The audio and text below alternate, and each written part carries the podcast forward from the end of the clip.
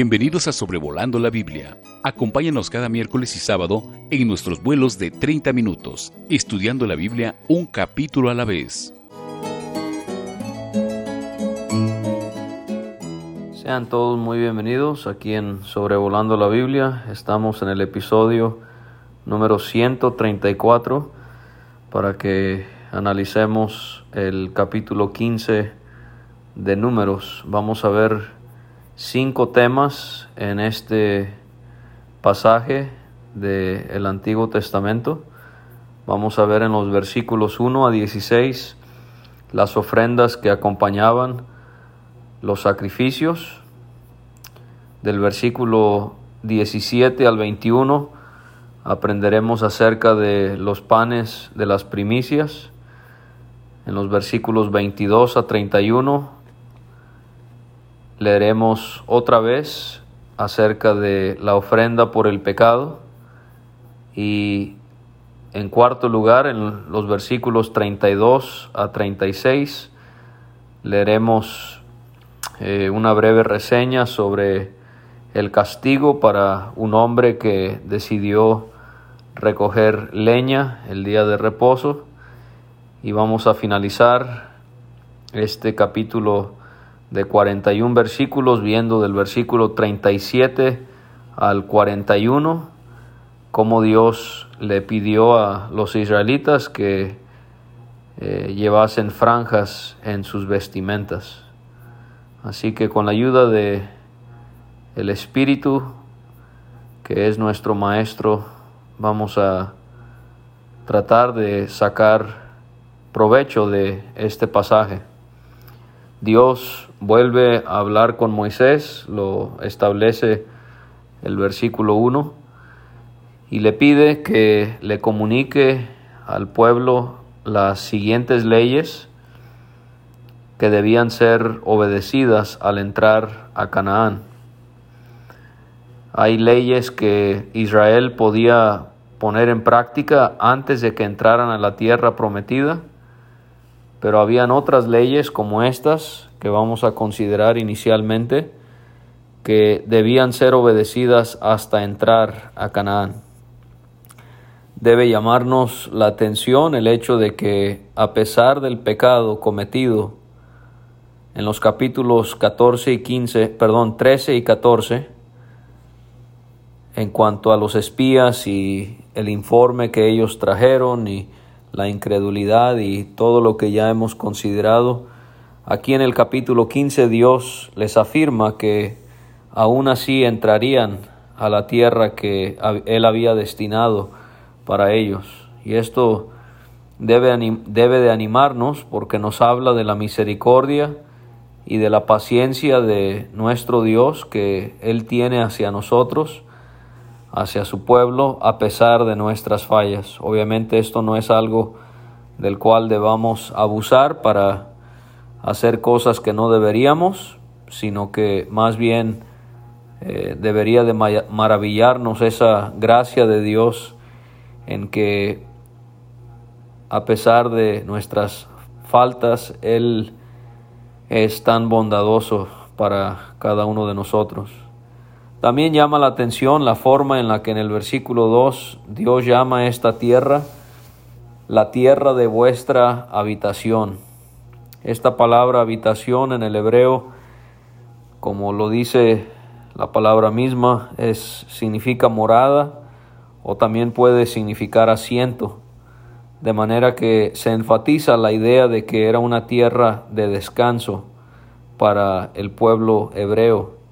Esto puede hacernos considerar el reposo que Jesucristo nos ha traído a nosotros. Eh, la tierra prometida nunca podía darle a Israel la misma medida de descanso, de reposo que Cristo nos ha traído a nosotros. En el versículo 3 en adelante vamos a ver que los siguientes versículos proporcionan leyes para los que ofrecían ofrenda encendida, holocausto o sacrificio, para los que lo hacían al realizar un voto o de forma voluntaria, o también al celebrar las fiestas solemnes, y se, se estipula allí que era en olor grato a Dios. Y también se da la opción de que fuese de las vacas o de las ovejas. Y en cada uno de estos sacrificios y estas ofrendas hemos estado viendo cómo de una manera tan hermosa nos hablan de Jesucristo. Aquí en Sobrevolando la Biblia, lo mejor que pudiésemos hacer es encontrar un sentido eh, cristológico a todas las escrituras, poder ver sombras, poder ver tipos, figuras, eh, considerar cualquier cosa en el Antiguo Testamento que nos eh, enseña algo sobre el Mesías, aquel bendito Hijo de Dios. En el holocausto, por ser una ofrenda que era quemada sobre el altar, podemos ver ahí su entrega de Jesucristo. Si era voto, eh, la persona se comprometía a tener que cumplir ese compromiso, de manera que allí podemos considerar su devoción del el Señor. Cuando era ofrenda voluntaria, eh, por ejemplo en la ofrenda de la paz o, o en la ofrenda de granos, ahí podríamos ver su voluntad, esa voluntad que se entregó a su padre sin tener que obligarle. Voluntariamente él se entregó a la muerte de la cruz. Y las fiestas solemnes, bueno, ahí hay una gran variedad de, de enseñanzas que tienen que ver con el Señor. No podríamos limitarla a una sola. Usted podría regresar al episodio de Levítico 23 y podría allí ver cómo es que estas fiestas representan algo distinto acerca del Señor. Y aquí vamos a aprender que en las ofrendas y en los sacrificios, eh, en los complementos que llevaban, tenían que presentar la ofrenda y debían de traerla como ofrenda la décima parte de una efa de flor de harina, amasada con aceite, eh, siendo una cuarta parte de un in Ahora estas medidas se van a ir repitiendo en el capítulo, así que lo vamos a anotar de una vez y así no lo vamos a estar repitiendo, pero una EFA eh, son aproximadamente 22 litros y un IN eh, son aproximadamente 6 litros. Entonces, junto con el animal que era sacrificado, la harina era también ofrendada al Señor y la harina podría simbolizar esa comunión que Dios quería tener con el oferente. El animal eh, con tonos de, de expiación y la harina quizás más bien enfatizando la comunión que Dios quería tener con el individuo. Y la harina también en cuanto a nuestro Señor, representa su perfección, ya, por, ya sea por su, su color, su pureza, su consistencia. La harina nos habla de la santidad del Señor. El aceite, siendo la harina amasada en aceite, el aceite en la Biblia nos puede representar al Espíritu y podríamos analizar la relación tan interesante que hay entre Jesucristo y el Espíritu Santo, por ejemplo, en su nacimiento y en su bautismo. La otra cosa que debía, debía de acompañar eh, cada una de estas ofrendas era la libación, cuando ellos tenían que ofrendar vino eh, que era derramado sobre eh, el sacrificio. Y en cuanto a, a la libación, la cantidad que se da era la cuarta parte de un in. Y vamos a ver en la libación que podríamos analizar dos aspectos. Primeramente, el hecho de que el vino en la Biblia representa gozo y el hecho de que este vino era derramado sobre el sacrificio eh, enfatizaría eh, la consagración de ese sacrificio a Dios. Esta manera de, de ofrendar a Dios la podemos ver en la vida de Pablo. Él consideraba que su vida era como una libación a, Dios, consagrada a Él en Filipenses 2.17, y aunque sea derramado en libación sobre el sacrificio y servicio de vuestra fe, me gozo y me y regocijo con todos vosotros. Pablo sabía que al morir, él sería como una libación, siendo su vida ofrecida completamente a Dios. En esto quizás tenía Pablo en mente cuando él dice en 2 Timoteo 4:6, yo ya estoy para ser sacrificado.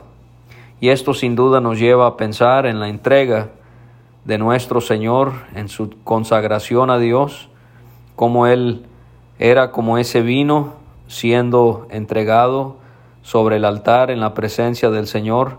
En el Salmo 22 que David nos profetiza allí al Mesías, él dice en el versículo número 14 que Cristo diría sobre la cruz, he sido derramado como aguas, he sido derramado. Y también acerca de el Hijo de Dios, eh, en su entrega a su Padre podemos ver en ese precioso capítulo de Isaías, en el capítulo 53, versículo 12, cómo es que él dice de Jesucristo el profeta, por cuanto derramó su vida hasta la muerte, derramó su vida hasta la muerte. Así que esto sin duda nos hace apreciar lo que era la libación para Israel y lo que puede simbolizar para nosotros, como nosotros también pudiésemos estar dispuestos a que nuestra vida sea como la ofrenda de libación completamente entregada a Dios. Note que las medidas eh, para la harina y el vino no están completas. Se habla de mitades, de cuartos, de décimas, etc. Esto quizás nos hace pensar en, nuestro Señor y, y cómo nunca vamos a poder entender completamente lo que es Cristo en su persona y lo que hizo Cristo en su magna obra sobre la cruz del Gólgota. Quizás nosotros somos como la reina de Sabá, que después de visitar Salomón, ella confesó, ni aún se me dijo la mitad. Nunca hay que olvidar que lo que tenemos en las escrituras eh, no nos explica por completo lo que Cristo es o lo que Cristo hizo o lo que Él continúa haciendo. Dice Juan al finalizar su evangelio, hay también otras muchas cosas que hizo Jesús, las cuales si se escribieran una por una, pienso que ni aun en el mundo cabrían los libros que se habrían de escribir. Entonces, ellos tenían que ofrendar la harina eh, y la libación eh, junto con su holocausto, pero también vemos aquí, esto era además del holocausto, sacrificio por cada cordero. Cada sacrificio llevaba eh, la harina y la libación. Sería importante eh, resaltar el hecho de que vamos a ver mencionados como ejemplos cuando se ofrecía el cordero, el carnero, el novillo y el buey. Y es interesante que los animales son mencionados eh, en un orden ascendente en el valor que tenían. El animal de menos valor cordero hasta el de mayor valor que es el buey. Y así debería de ser nuestro aprecio de Jesucristo y de su obra vicaria sobre el madero. Debería de ir aumentando. Al ir finalizando este año 2021, la pregunta para mí y para usted es, ¿cuánto más sabemos acerca del Señor en el año 2021 de lo que conocíamos de Él en el año 2020? Por cada carnero que ofrecían debían de ofrendar dos décimas de flor de harina amasada con la tercera parte de un hin de aceite. En cuanto a la libación, era la tercera parte de unín, eh, siempre en olor grato a Jehová. Si se ofrecía novillo eh, en holocausto o sacrificio, en voto o ofrenda de paz a Dios, debían ofrendar junto con el novillo tres décimas de flor de harina amasada con la mitad de un hin de aceite, eh, en libación la mitad de un hin en ofrenda encendida de olor grato a Jehová. Todo esto debía hacerse con cada buey, carnero, cordero, de las ovejas o también si, es, si era cabrito. Las ofrendas complementarias debían ser conforme al número de animales sacrificados. Entonces podemos apreciar ahí lo que significaba la importancia de estas ofrendas complementarias. Vemos que al final de esta sección, eh, en los versículos 13 a 16, se especifica que tanto los naturales, los hebreos o israelitas, como los extranjeros, aquellos que habían creído en Dios y se habían agregado a la congregación de Israel, eh, no importaba de dónde era uno, qué nacionalidad tenía uno, eh, todos debían de ofrendarle a Dios de la misma manera. Y aquí podemos ver a los gentiles, a nosotros eh, simbolizados por los extranjeros, y vemos la gracia de Dios en permitir que esos extranjeros que se agregaron al pueblo pudiesen adorar, lo cual habla de cómo nosotros como gentiles, Dios nos da a nosotros la posibilidad de también adorarle mediante su Hijo Jesucristo. Vamos a ir a la segunda sección que nos habla de los panes de las primicias en los versículos 17 a 21. Dios vuelve a hablar con Moisés y le hace ver que estas leyes que seguían también eran para cuando ellos entraran a la tierra prometida. Aquí vemos que en cuanto a la tierra, en la sección pasada se enfatizaba el hecho de que era para su descanso, aquí se enfatiza el hecho de que Dios era el que los iba a llevar. Ellos no iban solos, ellos iban con Dios, guiándoles, eh, siendo Él mismo eh, su guía, aquel que les dirigía y les proveía en todo momento. Y esto aplica para la presencia de Dios con el cristiano en la actualidad. Cuando ellos entraran a la tierra prometida, el maná ya había cesado de caer del cielo, porque ya habían entrado y ellos iban a trabajar la tierra y al comenzar a comer de su cosecha, ellos tenían que ofrendar a Dios. Vamos a aprender aquí que el pueblo que Dios había bendecido debía alabarle y adorarle. Y así nosotros podemos aprender la, la gran satisfacción que le trae a Dios cuando nosotros le ofrecemos a Él acciones de gracias. En Primera Tesalonicenses 5:18, Pablo nos exhorta a que demos gracias en todo. Y así nosotros podemos meditar en este año que casi llega a su final y a pesar de las dificultades podemos ver cada uno de nosotros la mano fiel de Dios, eh, como en su providencia Él siempre ha provisto para cada una de nuestras necesidades. Y es nuestro deber entonces agradecerle por todo. Lo primero que ellos iban a amasar, ellos tenían que ofrecerlo eh, como torta en ofrenda, como con la ofrenda de la era. En la era se trillaba el trigo para deshacerse de la paja. Esto se hacía para cosechar lo, deseado y deshacerse de lo que era desperdicio. Y esto, al pensar en la era, eh, podemos ver cómo representa las dificultades que usted y yo experimentamos y cómo el Señor se deshace de esa paja que hay en nuestras vidas para que se quede un fruto que realmente sea agradable a Él.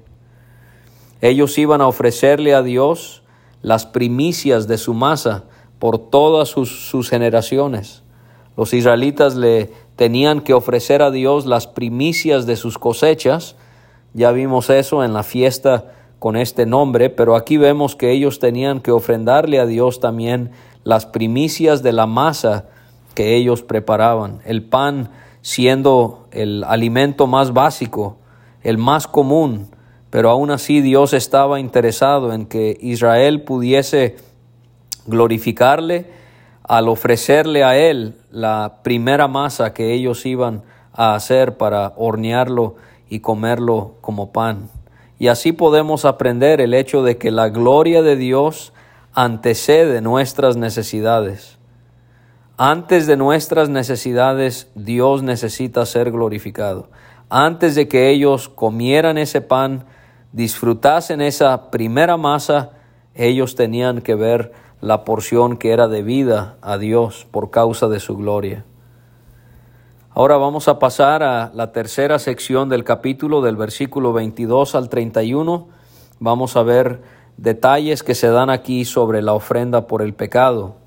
Cómo ellos, los israelitas, al errar y no cumplir con todos estos mandamientos, eh, es que iban a tener que ofrendar la ofrenda por el pecado. Aquí, junto con Levítico capítulo 4, aprendemos acerca de esta ofrenda. En Levítico 4 vemos que esta ofrenda del pecado eh, es más ampliamente eh, explicada, pero aquí aún así hay, hay detalles que son importantes que consideremos. Así que si alguien pecaba por hierro con ignorancia, y si era toda la congregación, debían ofrecer un ovillo por holocausto en olor grato a Jehová. Eh, en Levítico 4, lo que no se hace aquí, allí sí se menciona lo que se tenía que hacer cuando pecaba un sacerdote o un jefe. Aquí no se menciona eso en Números capítulo 15. Aquí en Números capítulo 15 no se nos explica lo que se hacía con el animal, lo que sí leemos a detalle en Levítico capítulo 4. Quizás porque Levítico se enfoca en darnos todos aquellos detalles que tenían que ver con todo lo realizado en el tabernáculo, cuando en números hemos visto el énfasis más bien es el pueblo peregrinando en el desierto ya por llegar a su tierra. Cuando habla aquí de que alguien pecara por hierro está hablando de alguien que ha pecado sin premeditación o sin intención. Y esta ofrenda se debía ofrendar junto con su ofrenda y libación, junto con un macho cabrío en expiación. De esa manera el pecado quedaba cubierto. El sacerdote hacía expiación por todos, en este caso porque era la congregación que había pecado, y de esa manera ellos eran perdonados y también vamos a ver que el pecado debía, perdón, el pueblo debía traer sus ofrendas, la ofrenda encendida a Jehová y sus expiaciones delante de Jehová por sus hierros. Toda la congregación, incluyendo a los extranjeros, eran perdonados. Si el pecado lo cometía una persona por hierro, presentaba una cabra de un año para expiación lo notábamos cuando estudiábamos Levítico 4, lo mismo, lo mismo vemos aquí. Entre más responsabilidad tenía alguien en el pueblo de Israel, de más valor tenía que ser el animal que sacrificaban. Dios le ha bendecido a usted con responsabilidad, con conocimiento, qué bueno, pero la Biblia enseña que le va a pedir cuentas de una manera más notoria que hacia alguien que no lo tiene. De esta manera el individuo gozaba también de reconciliación y perdón. Esta misma ley aplicaba para naturales y extranjeros sin excepción. Sin excepción. Si una persona cometía un pecado con soberbia, esa persona había hecho algo muy serio porque ultrajaba a Dios y por lo tanto debía ser cortada de entre el pueblo. La obra de Cristo excede todo sacrificio y en este sentido podemos ver cómo la ofrenda por el pecado era únicamente para los pecados cometidos por hierro. por equivocación, pero la obra de Cristo quita todo tipo de pecados, con intención o sin intención. Y podemos ver cómo esta persona era cortada, o sea, eh, moría, moría, tenía que llevar su pecado, moría llevando su pecado, y así Cristo, Él fue cortado de la tierra de los vivientes. Por favor, hermano, hermana, no hable de alguien cuando es apartado de la iglesia por algún pecado como siendo cortado, porque si usted entiende el significado bíblico de ese término en el Antiguo Testamento, la persona era matada y no creo que usted está matando a aquellos que están siendo separados de la iglesia por causa de algún pecado. Esto también aplicaba para los naturales y los extranjeros, Aquí podemos ver cómo la obra de Cristo, así como la ofrenda por el pecado beneficiaba a los extranjeros en Israel, así la obra de Cristo cuanto más nos ha beneficiado a nosotros, los gentiles que estábamos lejos, como nos describe Pablo en Efesios 2, 13 y 17. Esta persona que cometió algo con soberbia, que ultrajó a Dios, que debía ser matado, tuvo en poco a Dios, nos dice el 31, menospreció su palabra y por lo tanto tenía que ser cortado y así esta persona llevaba su pecado. La cuarta sección de este capítulo, versículos 32 a 36, es el castigo para un hombre que recogió leña el día de reposo. Al estar en el desierto, un hombre fue encontrado recogiendo leña el día de reposo. Ellos, al no saber qué hacer, lo llevaron ante Moisés y Aarón y antes de que Dios revelara qué se haría con él, él fue puesto en la cárcel. Aquí hay una indicación de que el pueblo de Israel eh, practicaba este asunto de encarcelar a ciertas personas. En otros casos, eh, la pena era la, la pena capital, la persona tenía que pagar con su vida. Pero en este caso es puesta en la cárcel y Dios manda que esta persona debía morir irremisiblemente. Irremisiblemente es sin perdón, sin remisión. Y esta persona tenía que ser apedreada por toda la congregación. Y podemos ver aquí algo acerca de el día de reposo y cómo Cristo es nuestro reposo y así como este hombre estaba trabajando el día de reposo, quizás representaría a cómo hay tantas personas que cuando Cristo ofrece el descanso porque Él sufrió el tormento en la cruz, ellos quieren trabajar, ellos quieren esforzarse en ganarse la salvación. La Biblia es clara, no es por obras y no puede el hombre justificarse por las obras de la ley. Mejor descanse en la obra de Cristo aquel que lo sufrió todo para que usted no tenga hacer nada. El pueblo cumplió con esto, el hombre fue apedreado. Terminamos el capítulo en la quinta sección viendo en cuanto a las franjas en las vestimentas, versículos 37 a 41, Jehová vuelve a hablar con Moisés. Los israelitas, eh, instruyó Dios, debían hacer franjas en los bordes de sus vestidos en cada franja debía ir un cordón azul. La simbología detrás de este color de tela y la ubicación, estando cerca de sus manos, les acordarían al verlo, las franjas y el cordón, los mandamientos de Dios para obedecerlos. De esta manera ellos no actuarían de acuerdo a sus ojos o su corazón para así no prostituirse o serle infiel a Dios como lo hace una persona en cuanto a su pareja le es infiel cuando comete este tipo de pecado. No debían de prostituirse, debían de serle fiel a Dios y este eh, detalle en su vestimenta les iba a recordar que debían eh, cumplir los mandamientos de Dios. Se acordarían de los mandamientos de Dios, dice el 40, y así serían santos.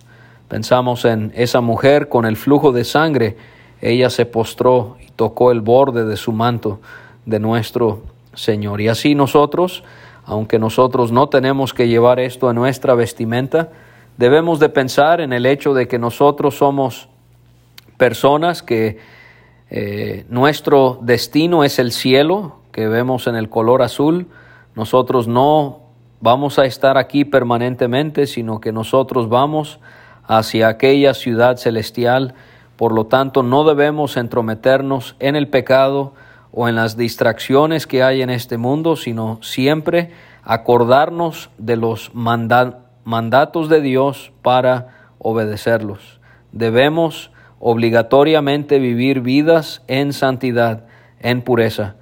¿Y por qué Dios podía pedir y exigir que ellos cumplieran con todas estas leyes del versículo 1 al 40? Porque dice él al final en el 41, yo soy Jehová, vuestro Dios. Dios, Él exige de nosotros porque Él es nuestro Dios.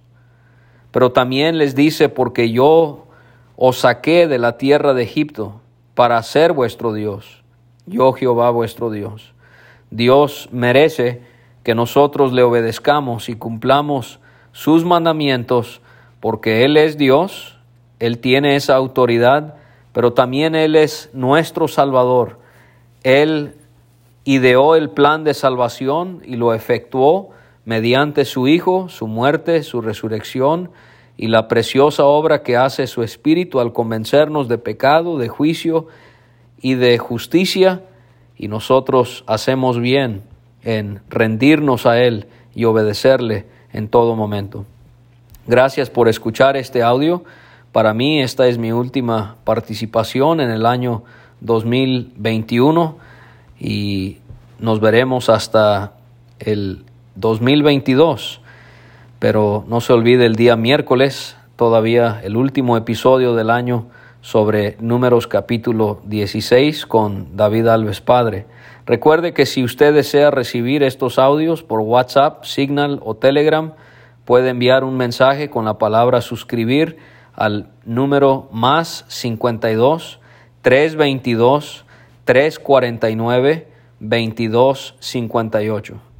Si quiere eh, escuchar estos episodios eh, por Telegram, puede buscar el canal en Telegram que se llama Sobrevolando la Biblia y usted podrá acceder a los episodios cuando usted lo guste. También recuerde que ya todos los episodios de Sobrevolando la Biblia están en Spotify. Allí puede encontrar cada uno de ellos y también no olvide visitar www.graciamasgracia.com donde usted también podrá encontrar los episodios de Sobrevolando la Biblia y mucho más contenido. Dios les bendiga y que Él les dé un excelente 2022. Gracias por escuchar este estudio. Escríbenos a sobrevolando la Biblia.